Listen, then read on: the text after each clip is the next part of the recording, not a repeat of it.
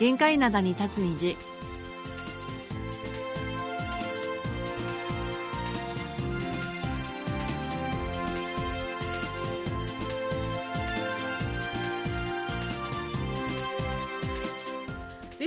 さん、あにゃんせよ。1月三日火曜日の限界なだに立つ虹、丸組の母さんことけみやすんです。ソロナリスこときまーんです。リスナーの皆さん、せいぼんまにばでせや。明けましておめでとうございます。今年もどうぞよろしくお願いします。よろしくお願いします。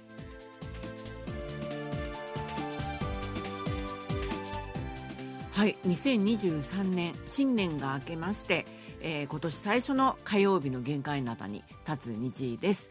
えー韓国はお正月を旧暦でお祝いはしていますがそれでも1月1日は新年という認識があって「まあ、聖本マニバルセヨ」っていうのが韓国の挨拶なんですけれどもそういうふうに挨拶もするんですよね。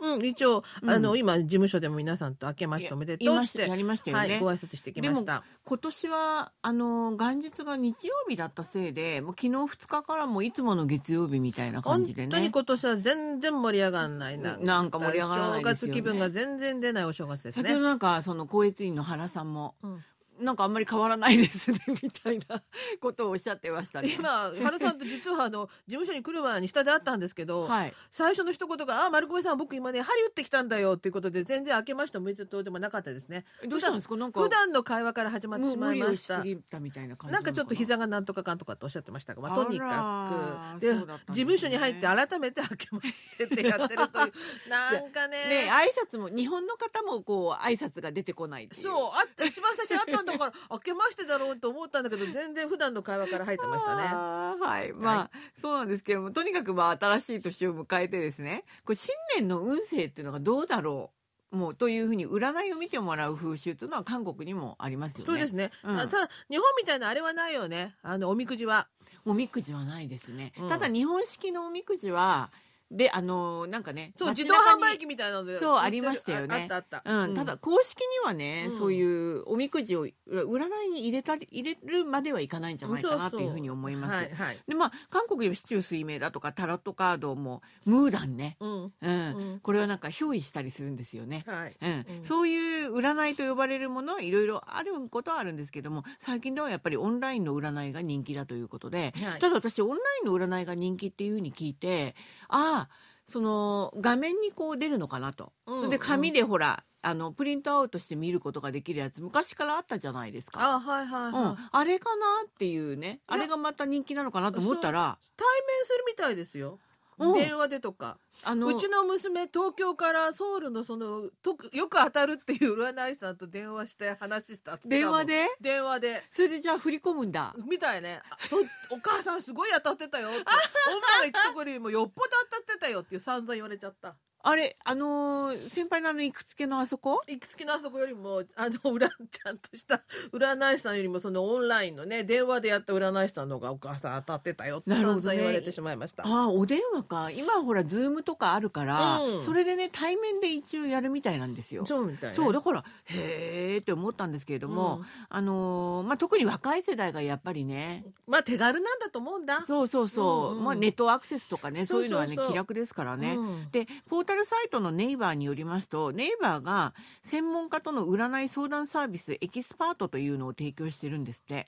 で、これ、このエキスパートで、先月、つまりあの12月に、この分野の売上全体の74%が20代から30代だったっていうんですよ。うん、で、40代の初めまで対象を広げると、もう合わせておよそ80%をこの若い世代が占める。ね20代から40代の初めぐらいまでがね、うん占めてるっていうことみんななんですよね。占いは好きなんだけど、若い世代はこういうのを利用して、こういうおばちゃん世代は実際に行くと、その差だと思いますね。はい。やっぱりあの、コロ、コロナのせいもあって、うん対面でっていうのが、うんだいぶほら、この3年間ぐらいで減ったじゃないですか。はいはいはいでその影響もあるんじゃないかなと思うんですけれども、だ代金いくらだって言ってました。代金すごい安いんですって。普通に対面だとちょっと高いじゃないですか。え大体相場が5万ウォンぐらいですね。一人あたりですよね。そうですだから、えっ、と、夫婦で見るとなると10 10万万なんですよね。うんうんうんまあ、ちょっと安いところでは3万ウォンとかとかもまだあるみたいなんですけども、はいはい。やっぱり大体普通が5万ウォンで、高いところだったら一人当たり10万ウォン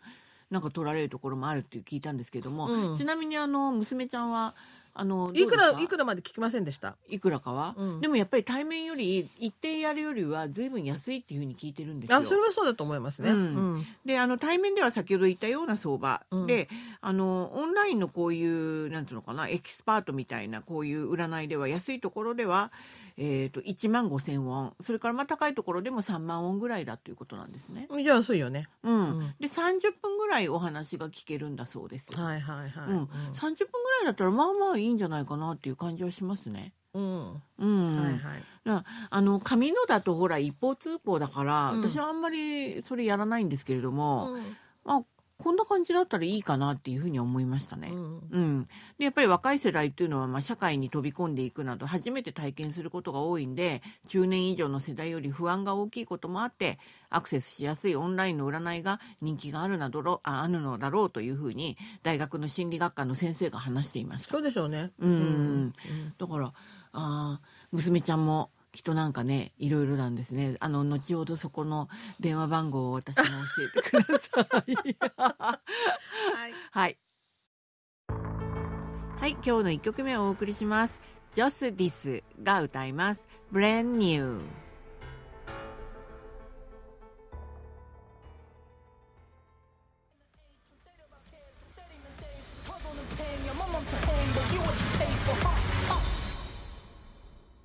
はい今日の1曲目をお送りしましたジョスディスで Brand New でした。ね、あの同じタイトルで新派のね曲ありましたけれどもこれはあのラップなんですけれども、はい。実はあのドラマのオリジナルサウンドトラックから持ってきました。はい。でこれがメインテーマなんですけどむ珍しいですよね。これうんうんうん。がドラマのね、そうね。ん。うんうん。あの OST でこうやってラップばっかりっていうのがね、あこれラップばっかりなのずっと。はい、ずっとこうやってラップなんですよ。でラッパーなんですよねこの人ね、ジャスディスっていう人がははい。い、でこれは実は MBC ドラマの「ビッグマウス」という、はいはいはい。うんオリジナルサウンドトラックから持ってきました。ここの話題ね。別にこのドラマが話題になってなくてドラマはまあああの総決算の時にお話ししましたけれども、まあ、MBC ではまあ唯一の10%台だったっていうね。うん。そういうドラマであってイ・ジョンソクさんとあとユナ少女時代のユナさん主演でっていう話をしたんですけれども、うん。ね。これ MBC のね年末の延期大賞ではい。この人大賞だったんでしたっけ？ね。うん、イ・ジョンソクさんがね、はい。そこでね、うん。あゆちゃんのこと話しちゃってね。でもああいうってじあの実際に具体的な名前言ってないよね。あの方がその方がって言ってましたね。はいでもものすごく愛情がね溢れてた？溢れるその今ねビデオをたくさんあの見ることできますよ。そう。それでまあビッグマウスから一応お送りしました。もうこの話題で持ちきりですよ、そうですね。ビッグカップルだもんね。はい。日本もなんか年末にビッグカップルいっぱいできてましたけど。出てましたね。はい。韓国うん。も同じですね。おめでたいですね。はい。いいことです。はい。はいえー、とでは最初のお便りご紹介します。ラジオネームどんぐりこコロコロさんです。あにわせよ2022年もたくさん聞かせていただきました。17時から聞くのが日課になっています。渾身などで聞きづらかった時は20時からネットで視聴させていただきました。今年心配になったことは丸米のお母さんがなぜかコロナにかかりその次はアリスさんが旅行帰りにコロナにかかり重症化することなく無事に復帰された時ほっとしました。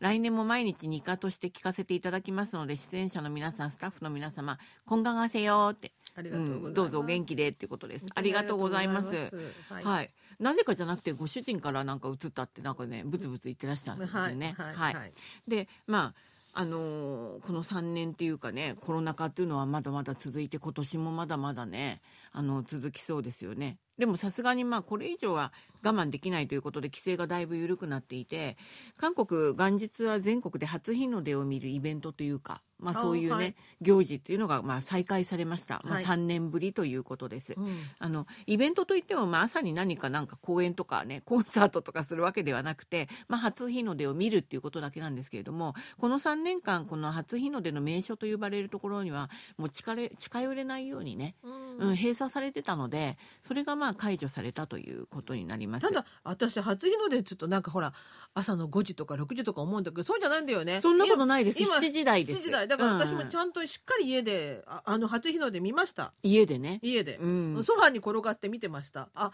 あそこ見えるんですね。あ東の空が明くるくなってきたなと思ってだから上がってくるとこが見えなかったんですけど、うん。はいちゃんと見て見てああと思いました。初日の出じゃないような気もするんですけど、まあ、とにかくね はいはい、まあ、そんなような感じで、はい。あのー我が家の近くにはカナク山とチョンゲ山っていう山がねあるんですけれども、あはいはいあの元日の朝早くにうん入山を自,、えー自粛するようにというこの、まあ、日本でいうアラートみたいなはい。ね、へうんー、緊急災害メッセージが携帯電話に届いてましたどうして？初日の出を見ようとする人が殺到したということでもうこれ以上は来るなっていう、へえ。ええなるほどあみんなやっぱり行ってるんだなっていう感じでしたねうん。はいうんちなみにあのプサンのヘウンデはい。およそ2万人という自治体が予想してたんですけれども、うん5万人が集まったんだそうです。まあでも平運台広いからいいんじゃない？うん、うん。でその他全国で12月31日のあの除夜の鐘をあ、ちょんちょんのとかね。うん、行事だとか、初日の出を見るイベントというのが全国合わせて400カ所余りで行われ合わせて108万人ぐらいが集まったんだそうです。みんなやっぱりこういうの出かけるんですよね。昔さ、うん。ラッコちゃんがご家族で、うん。であの大晦日の夜にあのバスに乗ってみんなで東海岸まで初日の出見に行ったって話してたけど懐かしいねコロナのずっとずっと前の話そだもんね。れっていつのことですか？ね 本当だよね。ああそういえばそんなことあったなとか今ちょっと思いを思ったでしょ？馳せてましたよ、はい、はい。だからね、まあうん。でもやっぱりこれでみんなね日常がなんかちょっとずつ戻ってきた戻ってきてる感じすですよね、うんはい。はい。じゃあ次のお便りです、はい。えー太田裕樹さんからいただきました、はい。えードラマの視聴率30%はすごいですね。はい。日本は最近30%超えのテレビ番組はめったにありません。私が住む青森も雪景色となりました。これから寒波が来るということで韓国の皆さんもどうぞお気をつけください。開局70周年おめでとうございます、はい。来年はたくさん聞いてたくさんレポートをお便り出そうと思います。ありがとうございありがとうございました。もうたくさんでなくてもね、あの聞いていただいてお便りいただければなと思います。はい。ちなみに70周年というのは KBS ワールドラジオのことで、はいはい、まあ日本語放送はまあ今年が68年目ということになります。はい。はい、あの30%というのはドラマね先ほども出ましたけども総決算もそうでしたし、うん。それから最後にねお送りした去年の最後にお送りしたあの財閥家の末息子。これが、まあ首都圏では30%台。ちょっと超えたっていうね、うん、話をしました。あんまり出ないですよねもうね韓国もね、まあね、うん、でもほら日本だってあのー年末の「紅白」今年も40%割れたっていうけどでも38%かな？すごいよね。私「紅白」実は後半しか見れなかったんですけど後半が面白かったですよね。私あの1日の朝に見ました再放送で。朝日放送ね。はい。はい、日本あの韓国からもたくさんのねガールズグループ出てたんでそうそうそうそうみんな頑張ってるなと思って見てました、うん、でも私あの後半良かったなと思いましたよ。今年の「紅白」なんかしみじみしながらうちの母も加山雄三さん見てあそうね。感激してました。私も涙流しながら見てました。本当にね、うん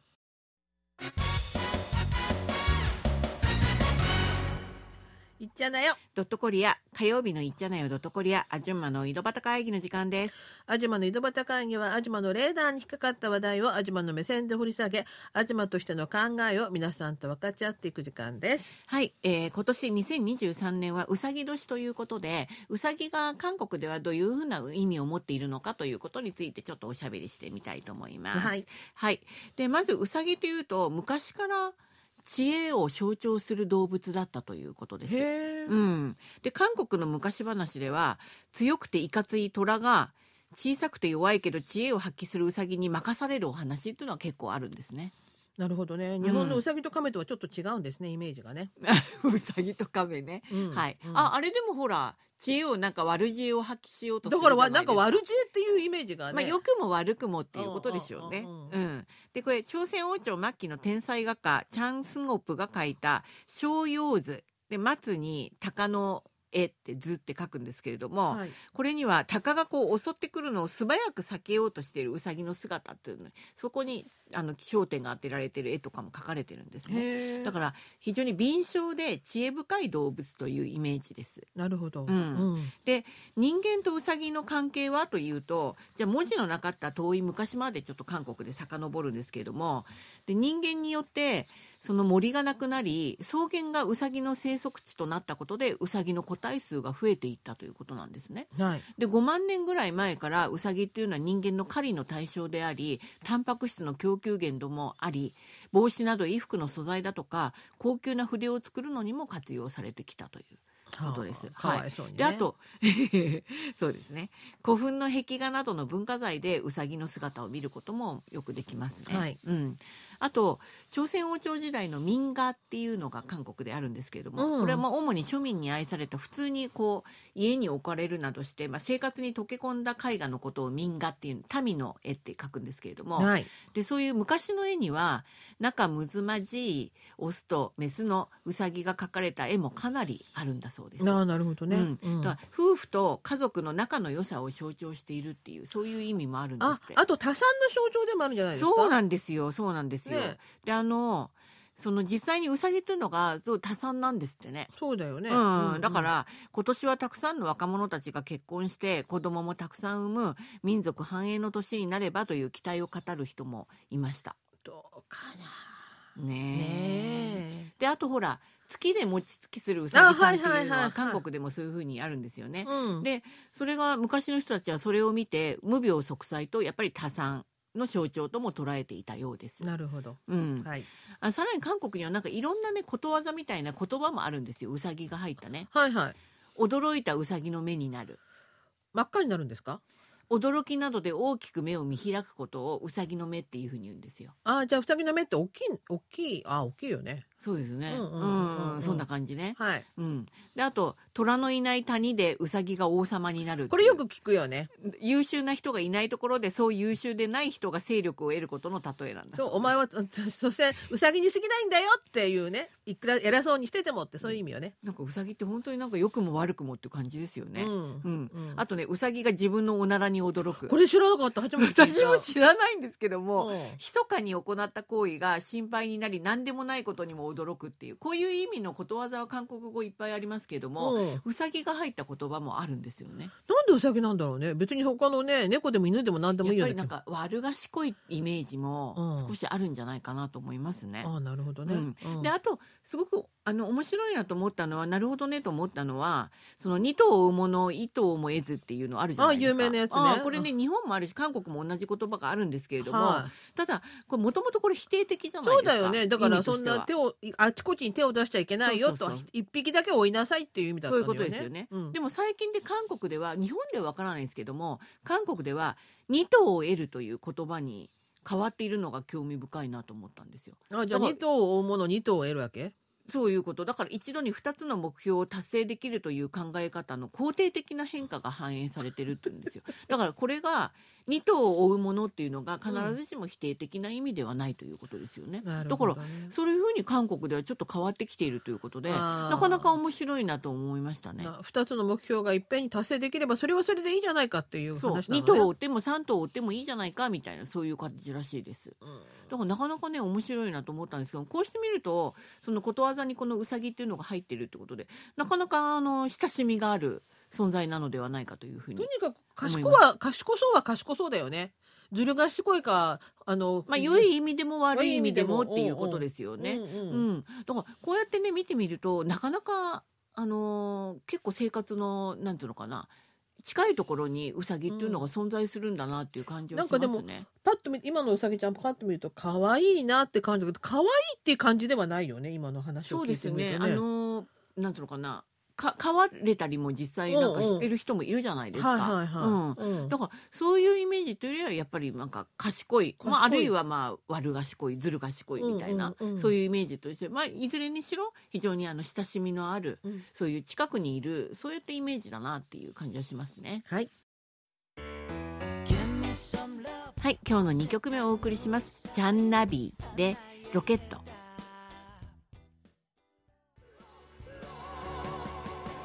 はい今日の2曲目をお送りしました「チャンナビ」で「ロケット」でしたうさぎっていう言葉が出てくるんですけどなかなか変わった歌でしたよあね。はいはいはい。はい、はいそれでは後半のお便りご紹介します。お便りモンスターおたもんさんからいただきました。KBS ワールドラジオ日本語版の皆様、アリスさん、丸米のお母さん、こんにちは。2022年最後の火曜日の限界灘。え今年も毎回聞き逃すことなく楽しく拝聴しました。ありがとうございますありがとうございます。ありがとうございます。はい。あじゅんまお二人の掛け合いはお互いズバズバ言いたいことをストレートに表現し合う感じですので、初めて聞くリスナーは驚くかもしれませんね。あそうなんだ。ごめんなさい。気をつけます。で長年聞いてきたりわた我々は互いに知り尽くしたお二人の仲の良さだからこその掛け合いだと知っておりますから全くいつも通りで違和感がありませんがアジュンマの名コンビはアジュンマの井戸端会議での子育てで談義の時代でからですから丸米くんや今日話に出てきたこのクリスマス寒波の中大雪の金沢まで旅をしたという娘さんがまだ小中学生の頃以来かれこれ20年以上ですよね。まさにレジェンドだと思います。ありがとうございます。本当にね、うんえー2023年の元日から日本語放送の番組編成が変更になるとのお知らせも聞きました。KBS ワールドラジオ70周年記念新番組グローバルコリア以外の変更は簡単に言うと再放送が大幅に増えるのですね。おそらく予算削減、主に人件費に起因する変更なのでしょう。正直なところとても寂しく感じますが、大好きな KBS ワールドラジオ日本語放送ですから、苦境にある時ほど微力ながら応援をさせていただく所存です。おそらく今回の変更はリスナーの反響が大きいのではないでしょうか。でも、ひまわりチーフが大晦日に出演される際に、変更の背景について説明が一言でもあれば、むしろあらゆる面で協力するリスナーが増えると思います。ひまわりチーフどうか簡単で構構いませんので、放送で今回の変更についてお話しいただけるよう、切にお願い申し上げます。いずれにしましても今後ますます応援していこうという気持ちを強く持った今日のお知らせでした。チーフもクーヘインさんもやりくりなどで大変だと推察しますが、継続することがまずは大事なことだと思いますので、多少のことは気にせずに進んでいきた、いいただきたいと考えております。また我々にできることが何かありましたら、当然協力いたしますので、遠慮なく申し出てください。本当に。ということで、赤い線が引いてあります。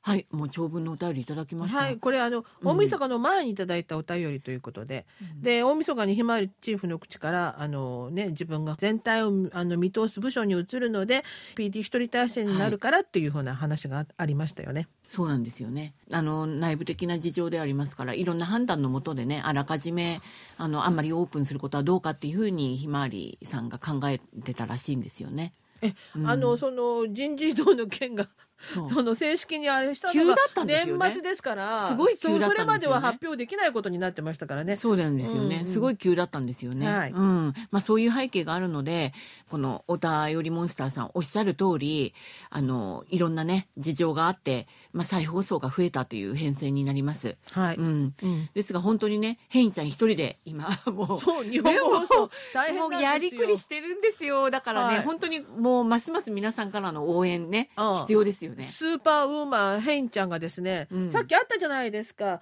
あの2頭を得るもの2頭どころじゃなくて2頭どころじゃないも5と10頭ぐらいで今頑張っておりますので それを全部得られるように皆さんご協力うのほどよろしくお本当に願いします。ご協力応援本当にお便りねもうお便りが一番でございますので。はい、あのー今年お待ちしています。はい。はい。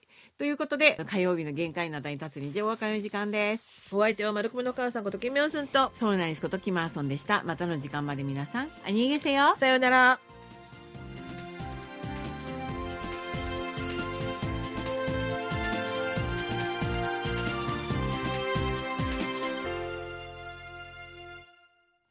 こちらは韓国ソウルからお送りしているラジオ国際放送 KBS ワールドラジオです。